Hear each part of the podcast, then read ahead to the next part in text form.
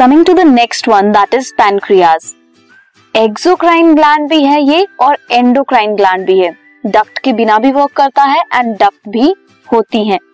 Endocrine pancreas में आते हैं islets of Langerhans one to two million islets of Langerhans in a normal human pancreas होते हैं। That is one to two percent of pancreatic tissues one to two percent of pancreatic tissues क्या है? Islets of Langerhans दो तरह के main sales होते हैं इसमें alpha cells and beta cells alpha cells secrete करते हैं glucagon and beta cell secrete करते हैं इंसुलिन ग्लूकागन की अगर हम बात करें तो ये पेप्टाइड है हाइपरग्लाइसीमिक हार्मोन है. हाइपरग्लाइसीमिक हार्मोन्स मींस ग्लूकोज का लेवल बढ़ा देता है. मेंटेन करके रखता है ब्लड में ग्लूकोज का level blood glucose level maintain करके रखता है. मेनली एक्ट करता है लिवर सेल्स में। लिवर सेल्स कौन से होते हैं? हिपैटोसाइट्स स्टिमुलेट करता है ग्लाइकोजिनोलाइसिस ग्लाइकोजन की लाइसिस ग्लाइकोजन का ब्रेकडाउन विच मीन्स ग्लाइकोजन का ब्रेकडाउन होगा तो क्या मिलेगा हमें? ग्लूकोज तो ग्लूकोज ग्लूकोनियोजेनेसिस ग्लूकोज की प्रोडक्शन होगी, जिसकी वजह से हाइपरग्लाइसीमिया होगा। ग्लूकोज का कंटेंट बढ़ेगा। रिड्यूस करेगा सेलुलर ग्लूकोज अपटेक एंड उसकी यूटिलाइजेशन ग्लूकोज का अपटेक कम कर देगा और उसे वैसे ही ब्लड में बढ़ा देगा, जिसकी वजह से हाइपरग्लाइसीमिया कॉज होगा। इंसुलिन एक पेप्टाइड हार्मोन है।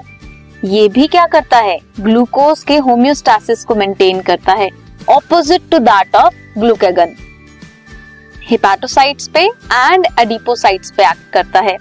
एनहांस करता है ग्लूकोज के अपटेक को एंड उसकी यूटिलाइजेशन को। ग्लूकागन उसकी अपटेक और यूटिलाइजेशन को कम करता था, ये एनहांस करता है, जिससे कि ग्लूकोज लेवल कम हो जाए। रैपिड मूवमेंट ऑफ़ ग्लूकोज करवाता है फ्रॉम ब्लड टू हिपैटोसाइट्स और एडिपोसाइट क्या करता है ये? ब्लड में ग्लूकोज के लेवल को डिक्रीज करता है ग्लूकागन इंक्रीज करता था। वो हाइपरग्लाइसीमिया करता था, ये हाइपोग्लाइसीमिया करता है मींस ग्लूकोज के लेवल को कम करता है स्टिमुलेट करता है glucose to glycogen formation glucose से ग्लाइकोजन बनाता है ग्लूकागन क्या करता था ग्लाइकोजन से ग्लूकोज बनाता था ग्लूको ग्लाइकोजेनेसिस होती है in the target cell glucose homeostasis blood में मेंटेन रहता है बाय इंसुलिन एंड ग्लूकागन जो चीज़ ग्लूकागन करती है इंसुलिन एकदम उसके ऑपोजिट करती है। सो so, इन दोनों की वजह से क्या होता है? ब्लड में ग्लूकोज का लेवल मेंटेन रहता है। प्रोलॉन्ग्ड हाइपोग्लाइसीमिया अगर हो मींस हाइपर ग्लाइसीमिया बहुत ज़्यादा टाइम के लिए हो डायबिटीज़ मेलिटस भी कॉज कर सकता है। Loss of glucose through urine भी हो सकता है। फॉर्म होते हैं हार्मफुल कंपाउंड्स जो कि हैं ketone bodies diabetic patients are treated with insulin therapy diabetic patients में क्या होता है? Blood sugar level is high तो इंसुलिन उसके अगेंस्ट काम करता है। ब्लड शुगर लेवल को कम करने की कोशिश करता है। उसे ऑप्टिमम लेवल तक लाने की कोशिश करता है। इसीलिए insulin therapy is used against diabetes mellitus this was about pancreas pancreas में क्या क्या था? पैनक्रियाज में alpha cells and beta cells थे। अल्फ़ा सेल्स ग्लूकागन सिक्रीट करते हैं बीटा सेल्स इंसुलिन सिक्रीट करते हैं।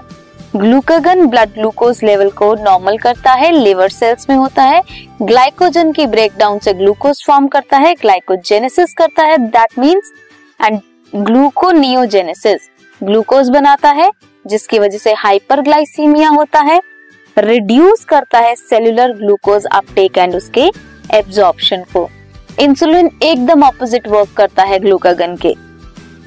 एंड अगर ज़्यादा हाइपरग्लाइसीमिया ज़्यादा टाइम के लिए हो तो हो सकता है वो डायबिटीज़ मेलिटस हो जाए ग्लूकोज जो है वो थ्रू यूरिन पास आउट हो, और कीटोन बॉडीज कीटोन बॉडीज बने। इंसुलिन थेरेपी से डायबिटीज़ मेलिटस ट्रीट होता है।